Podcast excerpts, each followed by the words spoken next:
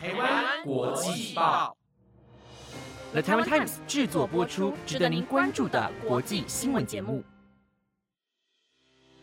欢迎收听台湾国际报，我是崇威，马上带您来关心今天十二月八号的国际新闻重点。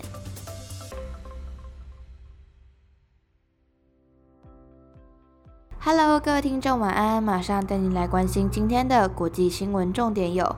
秘鲁政坛大地震，出现建国两百年来第一位女总统；证言法师入榜；BBC 公布全球百大女性名单，被誉为亚洲德蕾莎修女。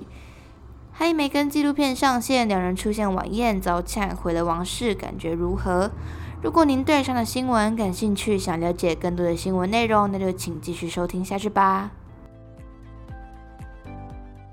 一则新闻带您关心：本月六号与乌克兰接壤的俄罗斯库尔斯克州州长表示，当地机场所在地的一个储油罐被俄罗斯无人机袭击后起火，目前暂无报告人员伤亡。社交媒体上曝光的画面显示，事发现场冒出滚滚黑烟。此前一天，俄罗斯国防部五号发表声明称，乌克兰当天早上使用无人机对俄罗斯的军用机场发动袭击，造成俄军人员三人死亡、四人受伤，两架飞机受损。而机场距离乌克兰边境至少六百公里。如果俄罗斯的指控属实，这将是二月底俄罗斯入侵以来乌克兰对俄罗斯境内最深入的袭击。许多评论员和分析人士也认为，这意味着乌克兰军队有能力打击莫斯科，也会降低俄罗斯人认为境内任何地方都安全的信心。美国国务院发言人也于六号回应说：“我们没有促进乌克兰越过边境进行打击，也不鼓励这样的行为。”只是向乌克兰提供他所需要的，在其主权领土上提供对付俄罗斯侵略的防御武器。另外，美国国务卿布林肯五号接受采访时表示，乌克兰冲突几乎肯定会透过外交手段和谈判结束，需要公正持久的和平，也认为目前看不到任何谈判的前景。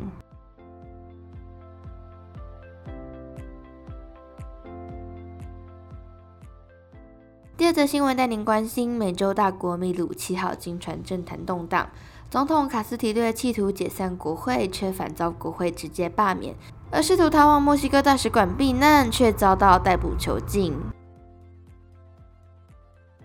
秘鲁前总统近年来深陷政治丑闻与国会弹劾风暴，企图解散秘鲁国会并完全掌控政权。国会在宪政危机中迅速反击，以一百零一票对六票成功通过决议罢免卡斯提略。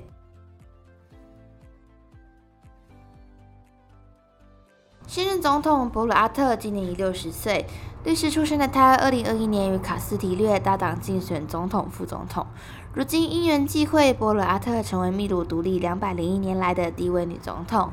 她宣誓就职后，呼吁各方政治停火。承诺将组成一个全国团结的政府。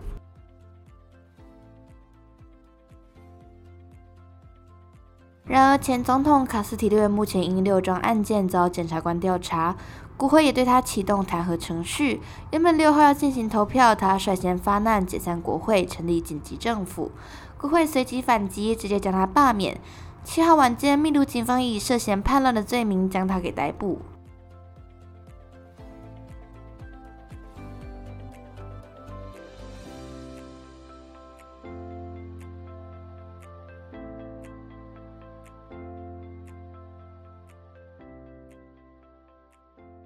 下则新闻带你将焦点放到 BBC 本月六号发布二零二二年全球最具启发性与影响力的百大女性名单。台湾在今年度有一位女性上榜，正是慈济基金会的创办人正言法师。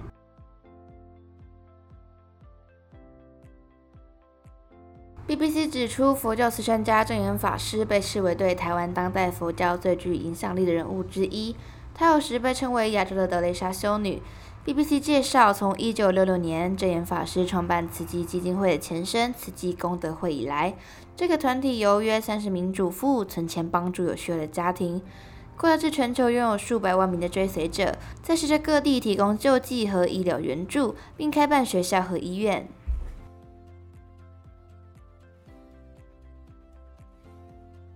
BBC 提到，证言法师已八十多岁，但追随者们持续进行的慈善工作，近期更提供乌克兰难民财务和物质上的援助。这次 BBC 第十次发布年度全球百大女性名单，今年的名单反映女性在世界各地冲突情势扮演的角色。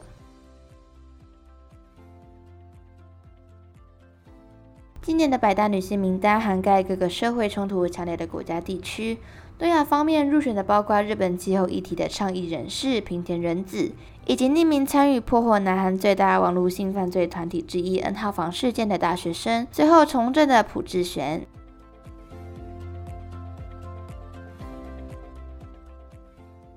下一则新闻带您关心：英国哈利王子与妻子梅根在 Netflix 的纪录片八号上线。外界也相当关注两人会在抖出哪些往事内幕。两人七号抵达纽约出席颁奖典礼晚宴时，有抗议者大声质问：“摧毁王室家族的感觉怎么样？”让场面一度尴尬。这是哈利与梅根在纪录片预告出炉后首度公开露面。两人在当地时间七号参加纽约的甘乃迪人权基金会颁奖典礼，并在颁奖典礼后出席晚宴。而就在他们下车准备进入晚宴会场时，一名抗议男子在人群中激动大喊，两人没有理会。该男子再补一句话，让场面瞬间安静。哈利与梅根获颁甘乃迪人权奖，以表扬两人挑战王室权力结构，并反对内部种族主义的英勇表现。第二则新闻带你来关注。根据美国地质调查所观测显示，印尼西爪哇省在台湾时间十二月八号上午八点五十分发生规模五点八的地震，雅加达震感明显。这起规模五点八的地震震央位于西爪哇省西北方十四公里，震源深度一百二十三点七公里，首都雅加达震感明显，民众纷纷逃出屋外。印尼官方表示，暂无灾情传出，也未发布海啸警报。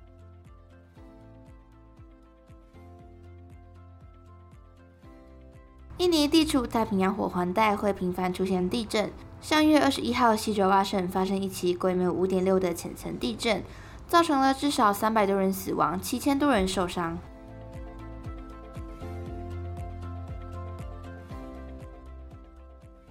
以上就是今天的台湾国际报新闻内容，有了台湾 Times 制作播出，希望你们会喜欢。如果任何意见都欢迎留言给我哦。感谢您的收听，晚安，拜拜。